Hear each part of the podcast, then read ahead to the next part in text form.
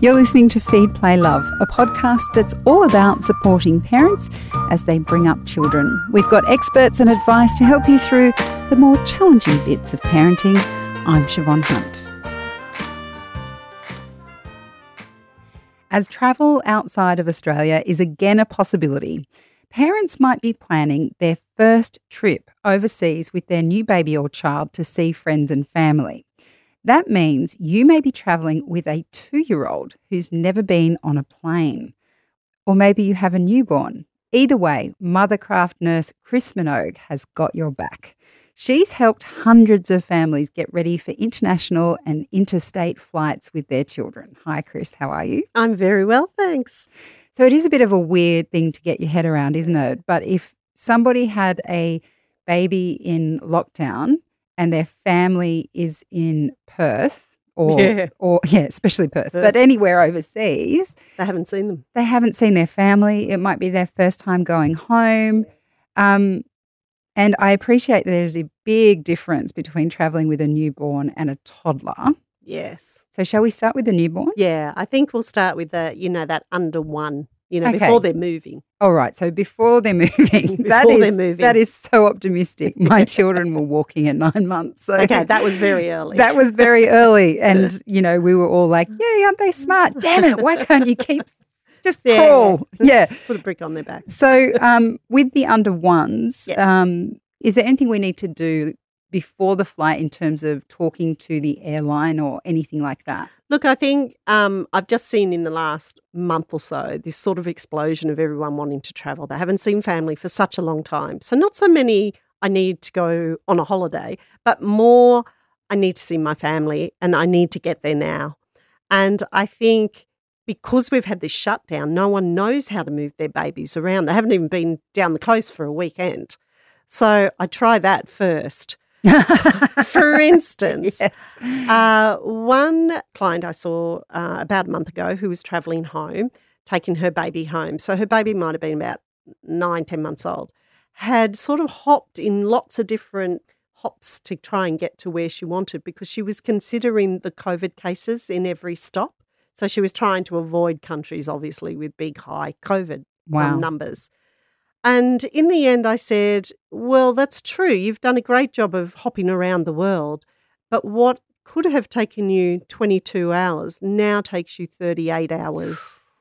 wow. And that's a lot in a baby. So babies really only cope with two hops. So if I was going from here to, to Ireland, I would sort of go through the Middle East because it's one hop from, you know, here to Dubai, Dubai to Dublin. You could go here to Singapore, Singapore to London, London to Dublin, but mm. that third leg does them in. They're just over it by that stage. The constant moving. So that's one thing to consider. I'd consider the shortest route with the shortest layover. Okay. And then to test it out, I always say to parents take your child, sit them on your lap for a complete hour, and then multiply by 24. and that's not to scare them, but it's just to give them a sense of what it's going to be like and what do I need to think about in order to do that. And my take take home hack is when you have a child that's under 12 months, the more night flights you do, the better the whole experience will be. And Australia is really good for flying out because there's a lot of flights to Europe that actually go at night, like nine o'clock at night, 9.30, 10 o'clock at night. And so that really works with a family with young children. They have a long day at home, they have a little nap on the way to the airport, and then they start their night sleep as they get on that plane. And it's going to be much easier. So just sitting down for a moment and considering how we're going to get from point A to point B. Then we've got to navigate things that we haven't na- navigated before, like wearing a mask the whole time, as in an adult. So that baby's going to spend the whole time pulling the mask down because they're quite good at pulling the mask down now. so, babies are wearing masks. no, the, The- adults, oh, the adults' mask they're pulling. and you're okay. wearing a mask from the moment you hit the airport to the moment you hit Oh, Goodness, I hadn't even thought of that. I know there's these tiny little things. The good thing is the aircraft and the procedures around cleanliness and cleaning and all of those two things are at a really heightened state at the moment. So I think you can feel comfortable that the aircraft you're getting on is going to be at its cleanest point and the measures they're putting into place are really going to help you arrive with less chance of getting COVID. Okay. So, um, something that I always struggle with, it's been so long since I've been on a plane, but uh, you know, you need to really consider what's going to be in your hand luggage. Absolutely. Right. And I'm just curious when, because I know you've traveled with Yeah. babies as well, um, you might get lucky and your baby might sleep for a long couple period hours. or whatever. Yeah. So, how much of your hand luggage is going to be for them? And will you have any hand luggage left for yourself? No. you should see the look Chris is giving me. Like, are you crazy? Of course, No. there's no space for your stuff. So I think this is where we get a little bit lost in um, how we travel, how we physically move the baby from point A to point B. So the first thing is usually under 12 months, I'd be putting them in a sling so they're off the floor, they're up, I can deal with them, such as put a dummy in, hand them a toy. So one of my little hacks is if they're in um, like a carrier, a pouch, then I use dummy chains to attach a toy to it so it doesn't drop on the floor and you can just pull it up and give it to the child whether they're facing forward. If they're small and little, you won't need to do that. But if they're sort of in that eight, nine months, um, I just attach toys to it and pull it up. I'm I'm not one. I have never in all the years I have travelled, and that's a lot, I have never used a pram Right. in the airport. uh-huh. I only ever use a pouch. So everyone goes out and gets this pram and it needs to be up here and it needs to fold and everything. But actually in in the transit, I've never used a pram. I think there's some great travel prams on the market that are great for when you're traveling, as in when you've reached where you're getting, you don't want to be lugging a big pram around. But in the actual arrive at the airport and get off in I don't know where, I've never used a pram. I've only ever used a pouch. So I think sometimes we end up with a lot of things because we need a lot of things. When I'm helping a client to pack, I usually halve whatever they've got. I just halve it. yeah. So I have this way of packing. So, yes, an extra set of clothes, um, things like parents often, the most asked question is, how do I make up formula on a plane? Because they think they need to take the water, but in actual fact, you can make up a formula bottle using the hot water that's already on the plane and uh, uh, the bottled water to cool it down, and then put your formula. So, formula scoops, so you can put it in. So, there's all these little hacks that you can make. So, I probably get on a plane with a baby in a pouch and a backpack on my back. And if you can get a segmented backpack, then you probably have got a little space for yourself, but it's little. It's not a computer. It's not an iPad. It's literally your wallet, your purse, maybe a t shirt. Mm. Black is a great color on a flight. So wearing black from head to toe, Yes. that'll get you there. So it is a lot about the baby, and I get it very set up. Like I have a section where um, that's the nappies and all the changing equipment. So I just put my hand in and I pull that out. I'm not searching through things. Never take a wheelie because you have to undo it and you have to put it up and put it down. You can't leave it down. So, you know, a backpack, you can actually put it underneath the bassinet and weirdly acts as a bit of a footrest for yourself. So there's all these little things. Where do you change the baby? Uh, so if it's just a wet nappy, I use the bassinet, and the bassinets have changed. Uh, I've got a photo now of what the bassinet, and they're more. They used to be material, and on this particular airline, they were actually more like um, like a vinyl, like a wipeable surface Right. because obviously they're going to have to do that now. But if it's just a wet nappy, I very happily do it in there. But if it's a dirty nappy, I do take them into the bathroom and I use those lovely disposable um, change mats. And so I know that I can use that, then I can throw it away. I don't want to use mine and then put it in my bag. And I don't know if it's clean from there. So I just use those disposable change mats. And you probably need um, a couple of them. And then I just throw them out. So I'm actually unloading things as I fly. Very clever. Very clever. So over eight, nine months, I don't bring any food on. The food that's on the flight will be fine for them. Okay. So I don't bring that. If they're a bit younger and they're having one meal, then obviously those ready made squeezy packs are going to work really well for that particular reason. So I really consider what I don't need to take on board because the less I take, the better I'm going to travel. If you're par- traveling with your partner, sure, you could have a backpack for the baby and a backpack for yourselves. And of course, funny reason, all all the partners want to bring a computer. We're like, what are you doing? Get rid of the computer. So, you know, they I'm like, put that because that computer has to come out every single time you go through security. Yeah. So you have to consider whatever you pack, some of that has to come out at security. So, how many nappies would you take? Well, from here to London, I take eight. I, I love that it is precise. Eight well, I've nappies. done here to London so often, but I take eight because babies dehydrate. Well, we all dehydrate when we fly. So it's not like they're going to be weeing all over the place. They're actually going to dehydrate. So you don't need as many as you think. Right. Okay. Only take one set of clothing. And if you're going to somewhere where it's cold, if you're leaving from warm, then yes, you'll need a jacket or a cardigan or something like that. Um, I take three sort of toys for them. Um, I take the thing that people have to understand about the bassinet is they're very narrow. So even if you have a baby that hasn't been wrapped before, if they can't keep their arms down into their body, they're not going to sleep for very long in that bassinet. So you might take an extra muslin and just sort of cozy it around their arms so that they sleep a bit more comfortably in the bassinet. So Mm. there's all these sort of little tricks we can do. But yeah, I would lay everything out and then I'd halve it. Right. Except if you have eight Except- nappies, keep the eight nappies. Yeah.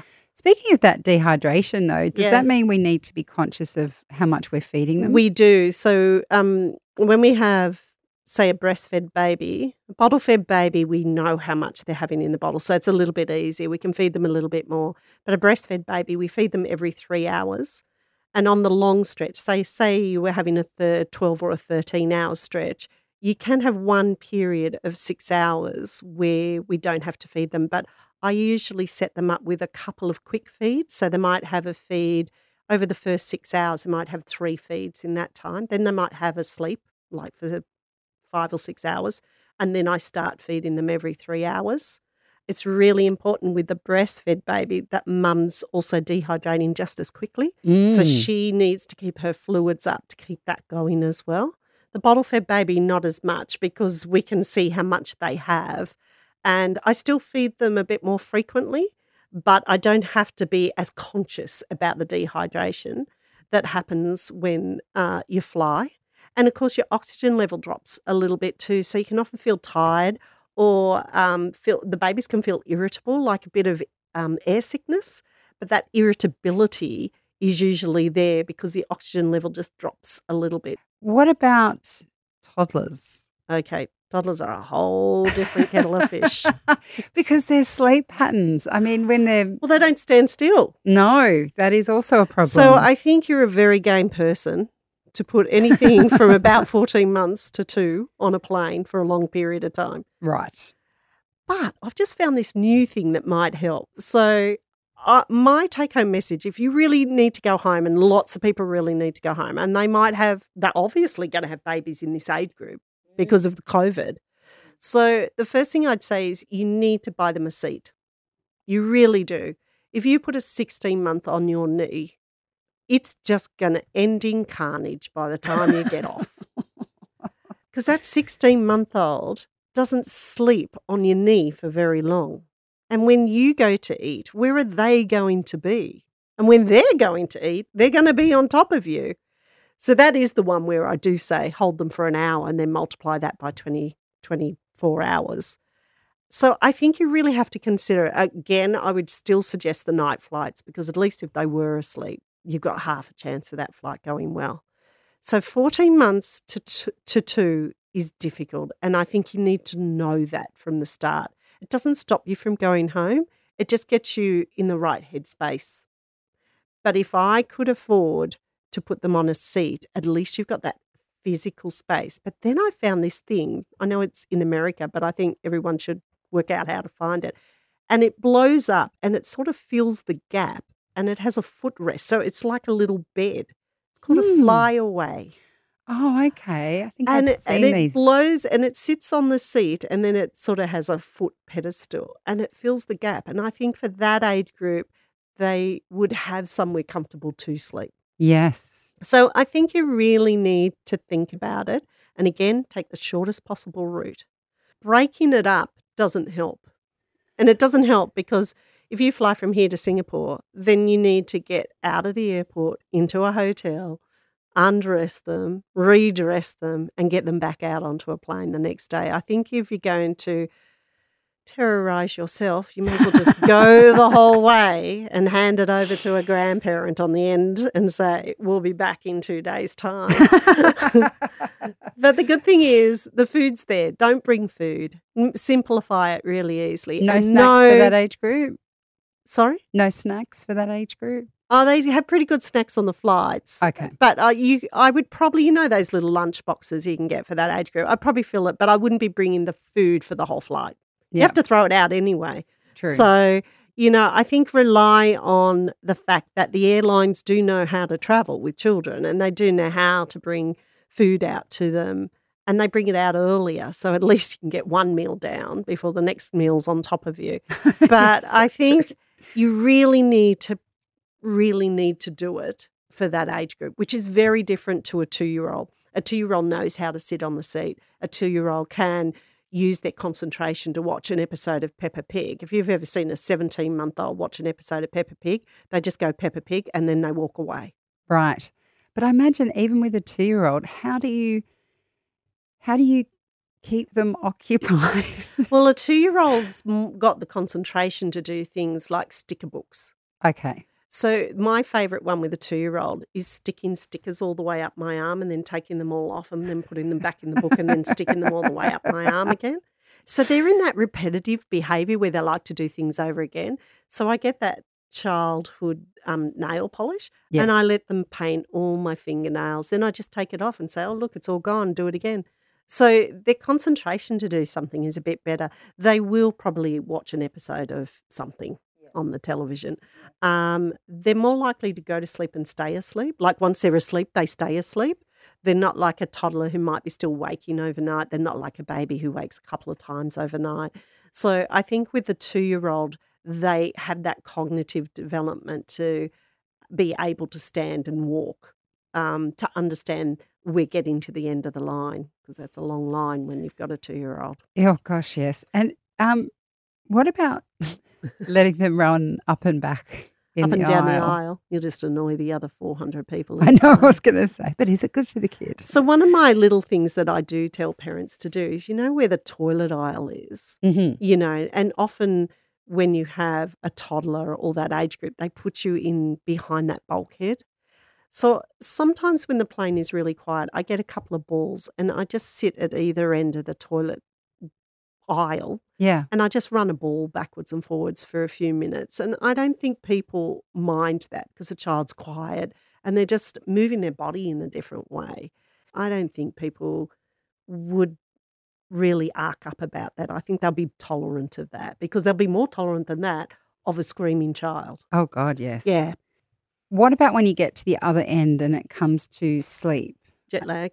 Yeah. How do you I know you have a specific way of looking at Yeah, that's right. So when you land, I'll take the example of London, but when you land in London, you tend to land in London either early in the morning or at lunchtime into London.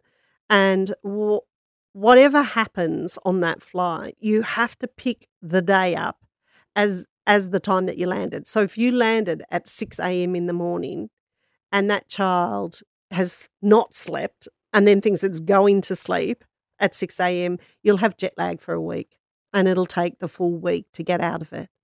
So, wherever you land, at whatever time you land, you have to pick the day up as if you were in Sydney and it was 12 o'clock and it's time for a nap or it's time for dinner at five o'clock. The faster you get them into their normal day routine, the quicker their nights will turn around. But I have a trick with the jet lag. So, you know, you do that, you work your day through to putting them to bed at night at seven o'clock at night. And then they wake up at two in the morning going, plane, car, bus, and they're wide awake. I don't fight them. I just get up. I use a two hour rule on the first night and then put them back to bed and wake them at seven o'clock in the morning. And then the next night, an hour and a half, wake them at seven o'clock in the morning, and so forth until you're just putting them back to sleep by the fourth night and they'll wake up in their natural window. So there's a few tricks to get them back on time really quickly. So the minimum's probably three nights. But if if that child oversleeps in the day because they're jet lagged and they have four hours sleep, it will take you a week or more to get them out of jet lag. So speaking of that time frame, Yeah. Again, this is something I know you've said to me before. I can't remember the answer though. If you're traveling somewhere like London, Ireland, Yeah. anywhere that's over 14 hour flight, Yeah. and you have a child under two, let's Yeah. say, how long should you stay for If you break it. Oh, yes. once you're there? Yeah, once you're there. So I wouldn't do a trip that far into, say, Europe or America under two weeks. Okay. So, and also when you consider, because every, all everyone's taking these new babies home, as in under two year olds home. No one's seen them, so they think they'll do the quick map of England. So we'll see all the relatives, but the child doesn't cope. So I usually say under twos, you don't move them under a week. So the first place you go to, you stay for a week. The next place you go to, you stay for a week. If you keep changing the environment every couple of days, they'll never they'll never settle. It'll No. just be compounded because they need, as you know, with children, they need that consistency. They need to feel that they're safe and secure. So if I keep jumping every three or four days, it, it's not going to be a holiday. It's No. going to be not nice, not very nice at all. So one week, and they need a two week span to get over the jet lag, enjoy themselves, and then come back and then go back into jet lag again. Excellent. yes. At least you've shown, given us some really good tips Yes. to make it more fun than not. Yeah, and I think the thing is, you need to do it. I think we should all do it, but you need to think about it before you do it. And then you'll find that it's not as bad as you imagine it could be. well, Chris, thank you so much for your advice That's today. an absolute pleasure. That's Mothercraft nurse Chris Minogue. I'm Siobhan Hunt. I hope you enjoyed this episode. If you did, please rate and review us so we can reach and help even more parents. And if you have a topic you'd like me to cover, send your email to feedplaylove at theparentbrand.com.au. See you next time.